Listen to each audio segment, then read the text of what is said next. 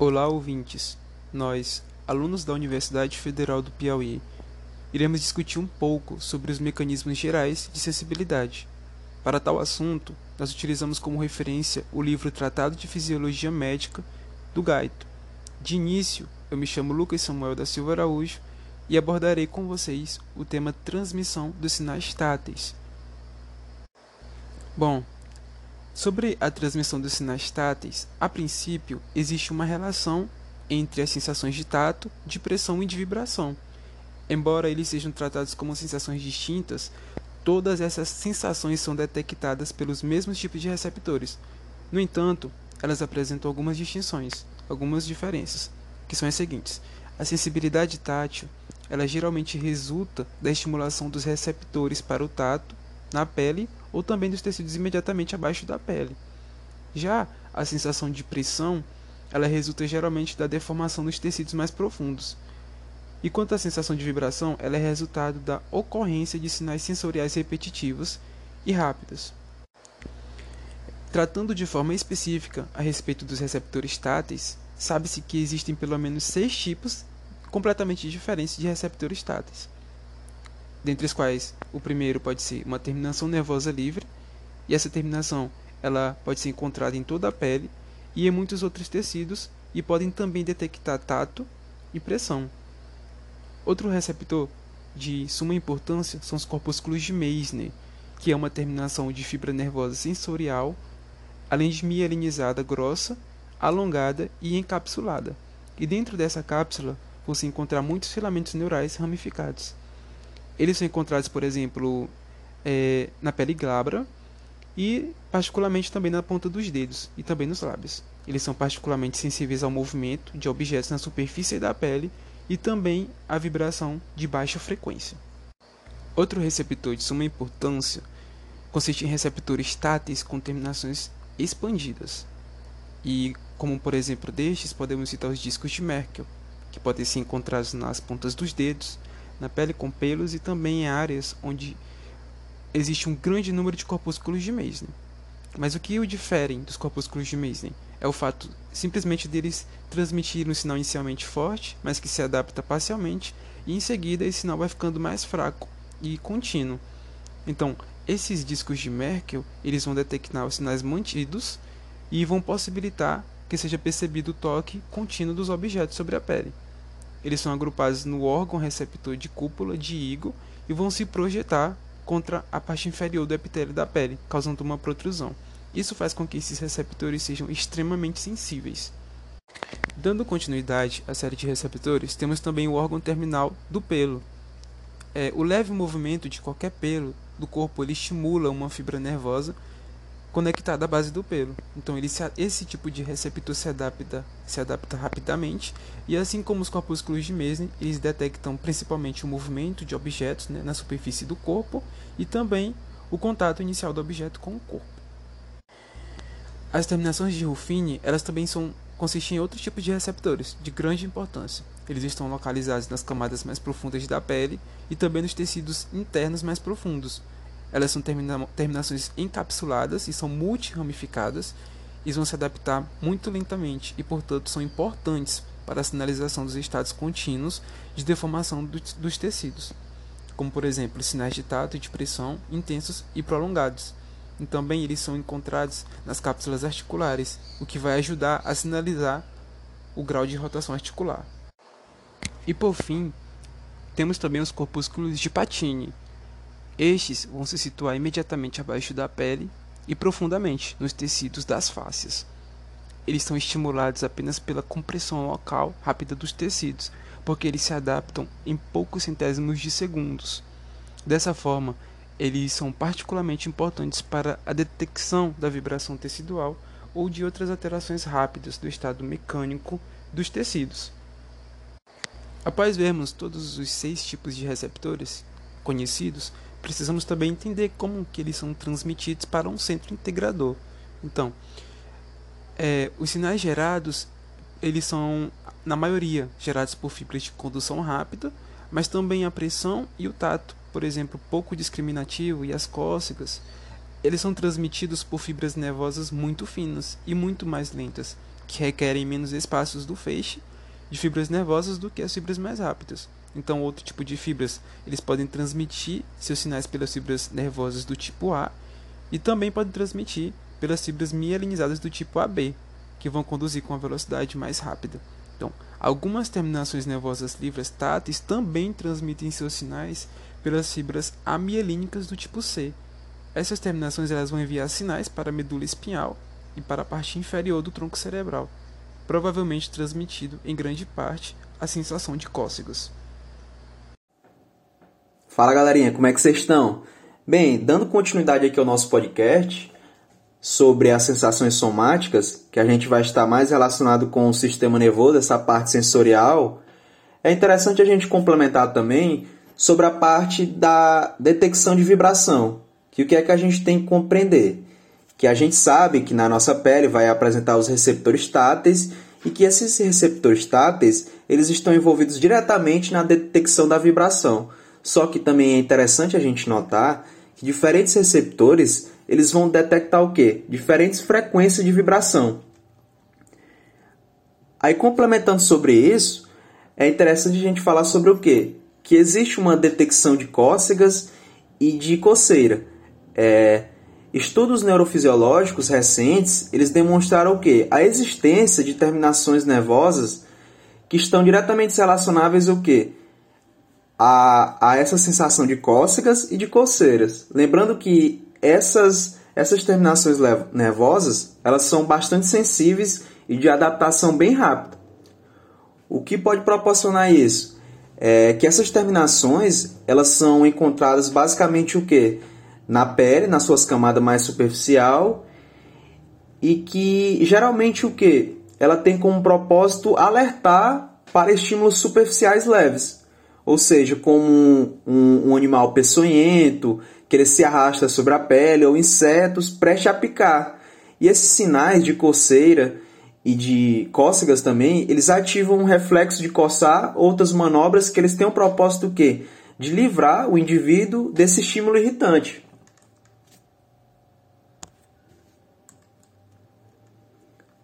Aí complementando também outra parte interessante a gente comentar, sobre as vias sensoriais para a transmissão desses sinais externos, ou seja, esses sinais que vão chegar até o indivíduo, até o sistema nervoso central. Ou seja, como é que vai ocorrer esse trajeto que entra pelos receptores táteis até o encéfalo? Bem, basicamente, é, quase todas essas informações sensoriais, elas entram o quê? Elas entram primeiramente na medula espinhal, por meio das raízes dorsais do nervo espinhais, só que aí, a partir do momento que ela entra é, nessa medula espinhal, até que ela chega ao encéfalo, ela vai apresentar basicamente o que? Duas vias sensoriais que são alternativas, que pode ser ou o sistema da coluna dorsal, diretamente relacionado com o leminisco medial, ou o sistema anterolateral. É interessante a gente notar que existe uma diferença bem clara entre, entre esses dois sistemas. Só que eles juntos, eles se juntam parcialmente no tálamo. E falando um pouco sobre esse sistema da coluna dorsal, ou seja, o leminisco medial. É, como seu nome indica, ele transmite o que? Os sinais ascendentes até o bulbo, principalmente por meio das colunas dorsais da medula espinhal. Em seguida, ou seja, depois que ele chega no bulbo, ele vai fazer sinapse e eles cruzam o que? Para o lado oposto no bulbo e eles vão seguindo até, até o tálamo por meio do leminisco medial. Já o sistema anterolateral, eles após entrarem na medula pelas raízes dorsais, eles vão fazer sinapse no, na parte dos cornos dorsais, dessa substância cinzenta presente no, no centro da medula, e eles vão cruzar em seguida para o lado oposto da medula. E eles vão o quê? Vão ascender pelas, pelas colunas anterior e lateral da medula espinhal, e eles vão terminar aonde? Em todos os níveis do tronco cerebral e no tálamo. Bem, e complementando um pouco, se a gente for fazer uma diferença então é, entre esse sistema dessa coluna dorsal, ou seja, diretamente relacionado com o leminisco medial, e esse sistema anterolateral. Bem, basicamente é o seguinte, que a informação sensorial que ela tem de ser transmitida rapidamente e com uma fidelidade temporal e espacial, ela é transmitida principalmente pelo sistema o quê? do leminisco medial. A que não precisa ser transmitida rapidamente ou com uma grande fidelidade, ou seja, que não apresenta um tato tão discriminativo assim, ela é transmitida pelo sistema anterolateral. E o sistema anterolateral, ele apresenta o quê? Uma capacidade especial que o, que o sistema do leminisco medial não apresenta, que é o quê? Que é a capacidade de transmitir um amplo espectro de modalidades sensoriais, ou seja, vai estar diretamente relacionado com a sensação de dor, de calor, de fio, e as sensações táteis não discriminativas, ou seja, aquelas sensações que não apresentam uma precisão tão grande assim.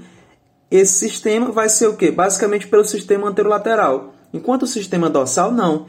Ele vai apresentar é, um tipo discriminativo bem grande dessas modalidades sensoriais, ou seja, bem específico.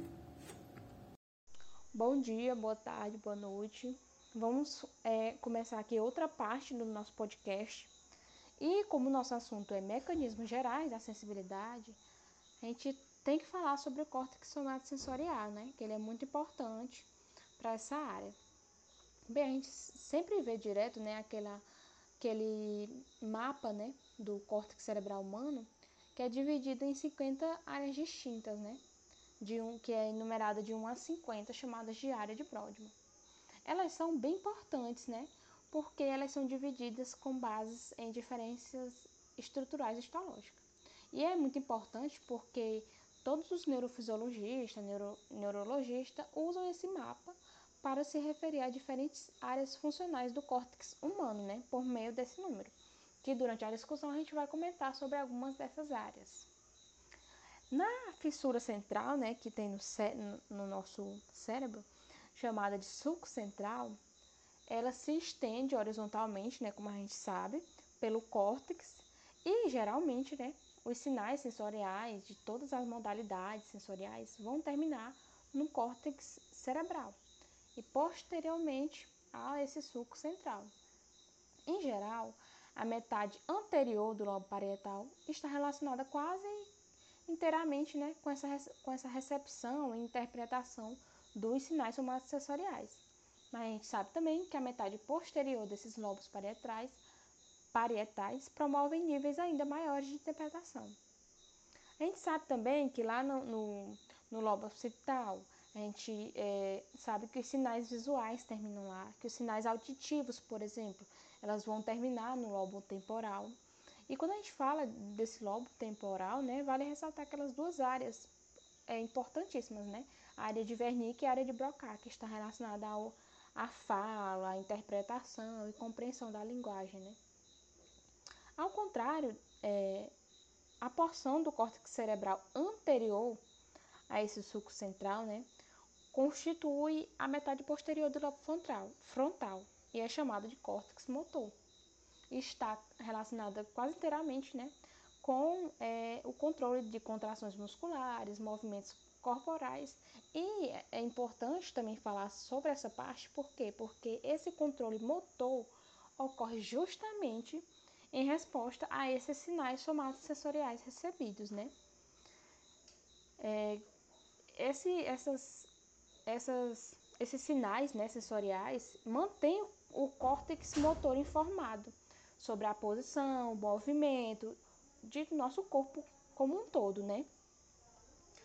As áreas somatosensoriais 1 e 2, por exemplo, elas são localizadas no lobo parietal, anterior a duas áreas somatosensoriais. É, elas estão localizadas no, no lobo parietal anterior. E há duas é, áreas distintas, né, que são a, a área somatosensorial 1 e a área, e a área somatosensorial 2.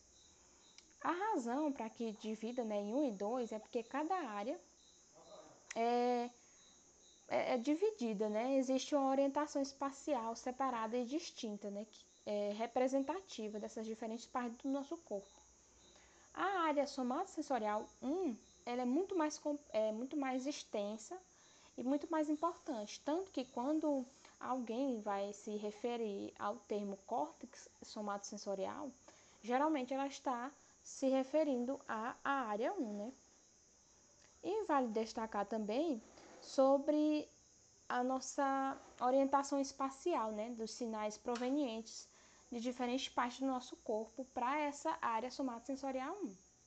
Como a gente sabe, ela se situa imediatamente atrás dessa fissura central, localizada no giro pós-central do córtex cerebral. Tanto que, lembra que a gente falou sobre as áreas de Brodmann, dividido de 1 a 50? Essas áreas é, somatosensoriais são conhecidas como área de Brodmann 1, 2 e 3, né? E vale lembrar também, que eu acho que todo mundo já viu, aquele homúnculo de Penfield, né? Que ele é tanto sensorial como motor. O homúnculo sensorial vai representar justamente esse córtex somestésico primário, né? Que representa a sensibilidade tátil, de pressão ou de dor no nosso corpo. Tanto que ele está representado por um corte transversal, né? Do, do encéfalo no giro pós-central que é indicado as representações de diferentes partes do nosso corpo. Por exemplo, é... depois eu vou falar um pouco né, sobre isso. Né? Cada lado do córtex recebe quase exclusivamente informações sensoriais vindas do lado oposto ao nosso corpo. Né? Então, agora sim, eu vou falar mais sobre esse homúnculo de Penfield, né? É, algumas áreas do corpo são representadas por grandes áreas no córtex somático que é representada por essa esse homúnculo, né? As áreas dos lábios, por exemplo, é a maior de todas, seguida pela face e do polegar. Enquanto que essa área nossa do, do tronco e dessa parte inter, é, inferior do corpo, elas são representadas por áreas menores, né? Porque é, elas são divididas como a dimensão dessas áreas elas são diretamente proporcional ao número de receptores sensoriais especializados. Por exemplo, na, se a gente sabe que na boca, né, nos lábios, corrigindo, né, nos lábios, é representada por grandes áreas do córtex somático, é porque essa área tem muito mais receptores sensoriais especializados, né? Isso seguido da face e seguido do polegar. E enquanto outras partes né, da pele, por exemplo, do nosso corpo, tem muito menos. E para finalizar essa discussão, a gente vai falar sobre as camadas do córtex, né, desse córtex somatosensoriais. Esse córtex cerebral né, contém seis camadas de neurônio. Começando pela camada 1, a camada 1 é mais próxima da superfície, e com, com o tempo, né, com tanto que ela se aprofunda, vai, é, vai chegando até a camada 6. Então, a camada superficial, a camada 1, vai até a camada 6, né? Mais, aprofund, mais aprofundada.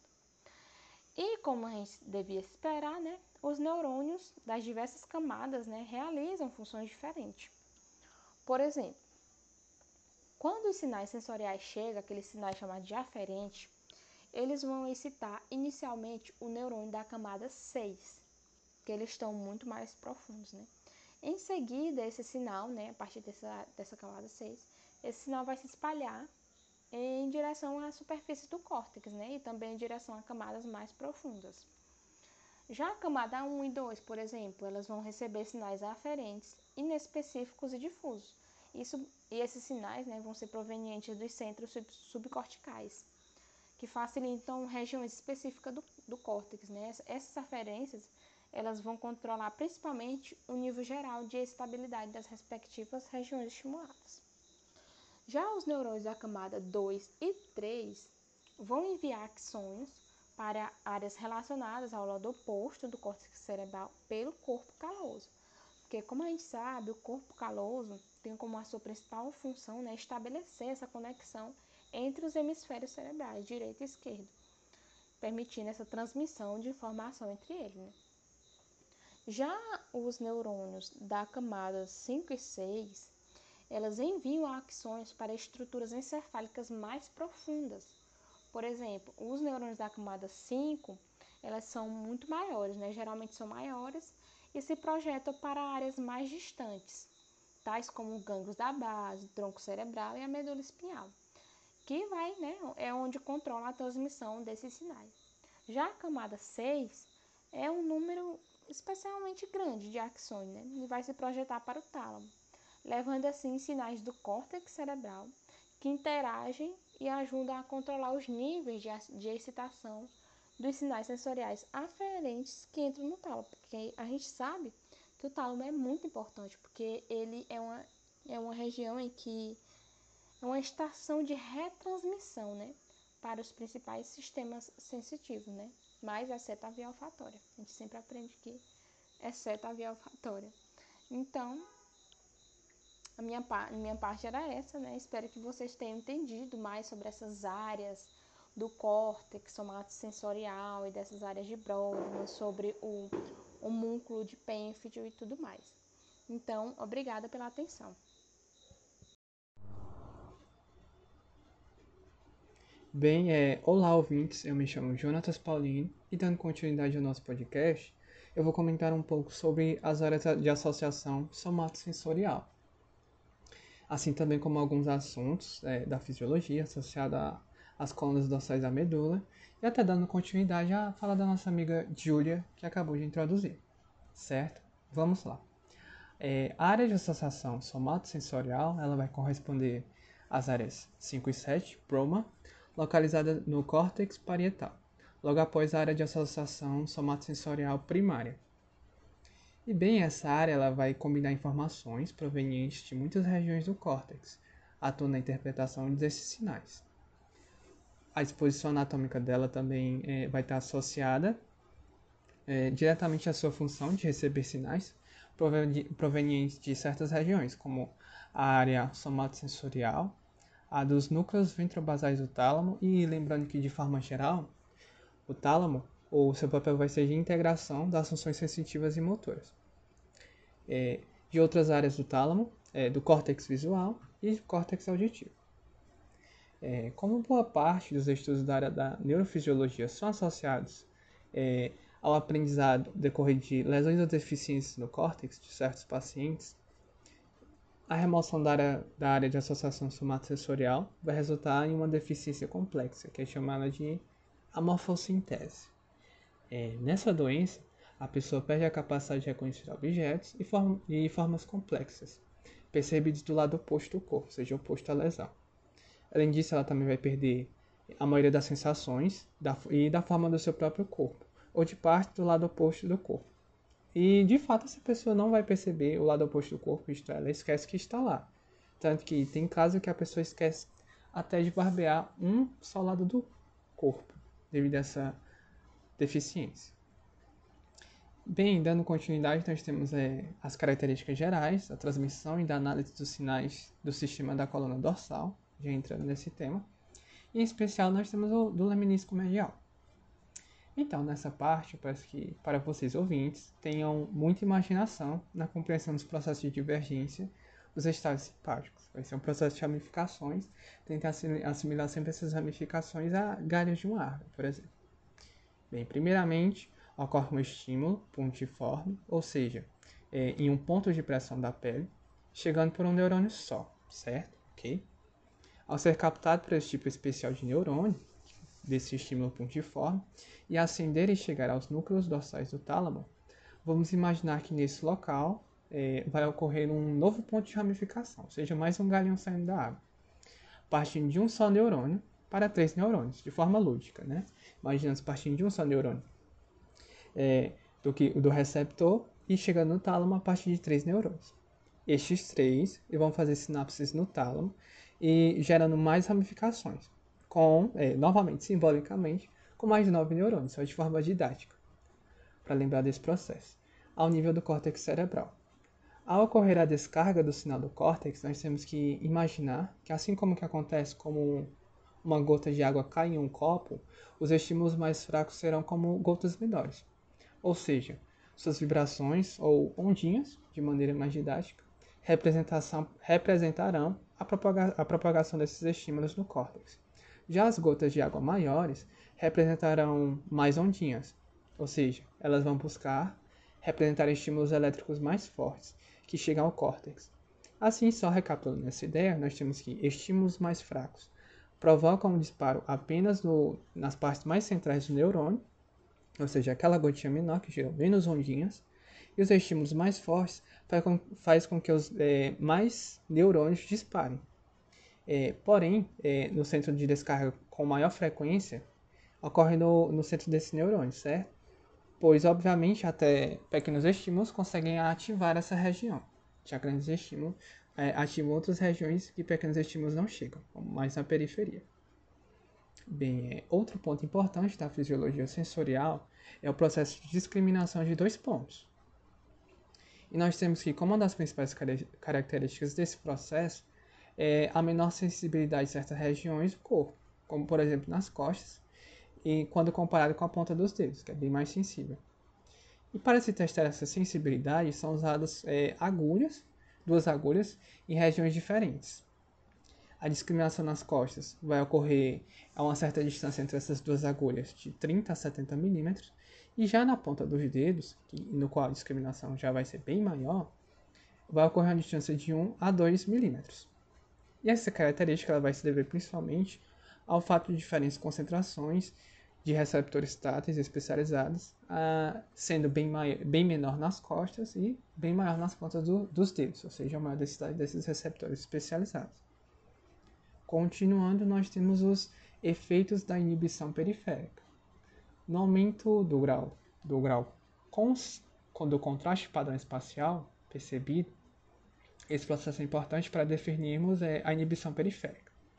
Temos que ver que, relembrando que praticamente todas as vias sensoriais, quando excitadas, é, vão originar ao mesmo tempo sinais inibitórios laterais, é, decorrência de neurônios periféricos, e esses sinais se difundem para lados do sinal excitatório, inibem os neurônios adjacentes. Além do mais, nós temos que os sinais excitatórios centrais, aqueles que foram levados ou estão ascendendo ou descendendo nas vias laterais curtas, transmitem sinais inibitórios para os neurônios circunjacentes. Isto é, esses sinais são transmitidos por meio de interneurônios adicionais que vão liberar neuro, neurotransmissores inibitórios, participando desse processo de inibição periférica. E a importância de, desse processo é que, principalmente, ele vai atuar no bloqueio da disseminação lateral dos sinais excitatórios. E, portanto, ele vai aumentar o grau de contraste e o padrão sensorial percebido pelo córtex cerebral. Ou seja, vai aumentar a complexidade desses estímulos. Outra característica que nós temos também, compreendendo essa parte, é o processo de transmissão das sensações com as alterações rápidas e repetitivas. É, esse processo que possui um nome bem autoexplicativo, que é transmissão de sensações com alterações rápidas e repetitivas, ele vai ser importante principalmente para a transmissão de informações sensoriais que se alteram rapidamente. E por fim, nós temos as sensações vibratórias. Elas vão consistir em repetições rápidas de sinais vibratórios, podendo chegar até a 700 ciclos por segundo. Os sinais vibratórios de alta frequência se originam do corpúsculo de Pacini, na pele e nos tecidos mais profundos. Porém, os sinais de menor frequência, como por exemplo é, a partir de 200 ciclos por segundo, podem também se originar de outros corpúsculos, como os de Meissner. E esses sinais é, são transmitidos apenas pela via da coluna dorsal. Lembrando desse assunto. Por essa razão, a aplicação de vibrações, como por exemplo é muito utilizado o diapasão pelos neurologistas em diferentes partes do corpo, é, é uma ferramenta importante é, para testar a integridade funcional da coluna, das colunas dorsais, já que essa é a responsável por levar esses estímulos. É, bem agora, o meu amigo Guilherme Avelino vai dar continuidade ao nosso podcast. Siga ouvindo. Olá, meu nome é Guilherme de Souza Avelino, sou estudante de medicina da Universidade Federal do Piauí e vou estar falando para vocês sobre sentidos de posição. Os sentidos de posição, eles podem também ser chamados de sentidos proprioceptivos. Esses ainda podem ser divididos em dois, que seria o sentido de posição estática e o sentido de velocidade do movimento. Esse de velocidade de movimento pode ser também, além disso, ser chamado de sinestesia ou propriocepção dinâmica. Quando estamos falando desse sentido, é muito interessante nós estarmos nos atendo aos receptores que estão envolvidos. E esses receptores eles vão estar captando informações relacionadas ao grau de angulação das articulações. Então, preste atenção que é o grau de angulação das articulações. Então, as articulações têm uma grande questão na posição. Esses receptores podem ser receptores táteis cutâneos, aí a gente fala sempre a questão da mão, e outro ponto também seriam os receptores profundos. Esses receptores profundos estão relacionados principalmente com grandes articulações que envolvem grandes músculos, seus próximos às articulações. Depois disso, podemos falar também que os receptores mais importantes seriam aqueles do fuso muscular. Aí nós temos que sempre lembrar, quando se trata de fuso muscular, ele vai estar relacionando com o estiramento dos músculos. Então, essa questão desse estiramento dos músculos, essa informação vai ser passada pela medula espinhal e a partir disso pode ser entendida a questão da angulação das articulações e, ao fim, gera a posição propriamente dita. É, o estiramento de ligamentos e de tecidos profundos também pode ser uma informação adicional relacionada com a posição. Nós temos que saber que, dentro desse contexto, falando do corpúsculo de Pacini, das terminações de Ruffini e dos receptores similares aos órgãos tendinosos de Golgi. Então, seriam adições, mas os principais são aqueles lá da pele e o das articulações, mas tem esses outros que vai fazer adição.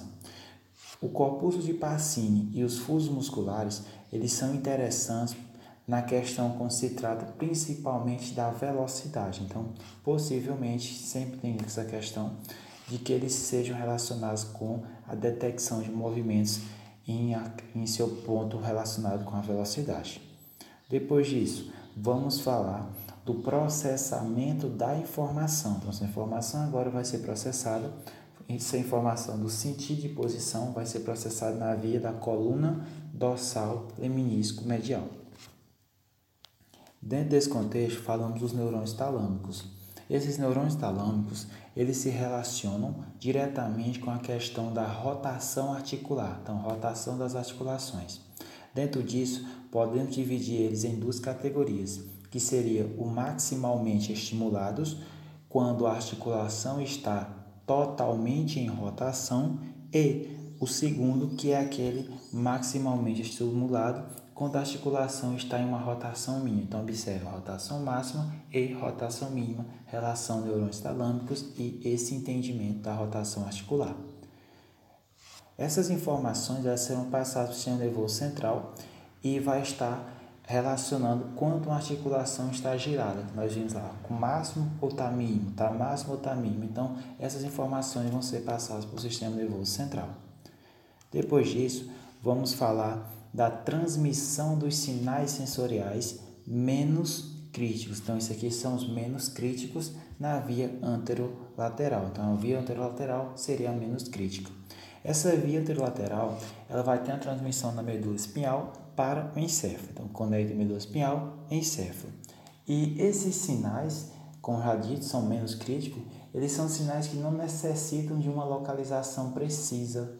Por quê? Porque são sinais como dor, calor, frio, tato grosseiro, cócegas, prurido e sensações sexuais. Então não é necessário uma localização precisa, digamos, é, igualmente uma posição.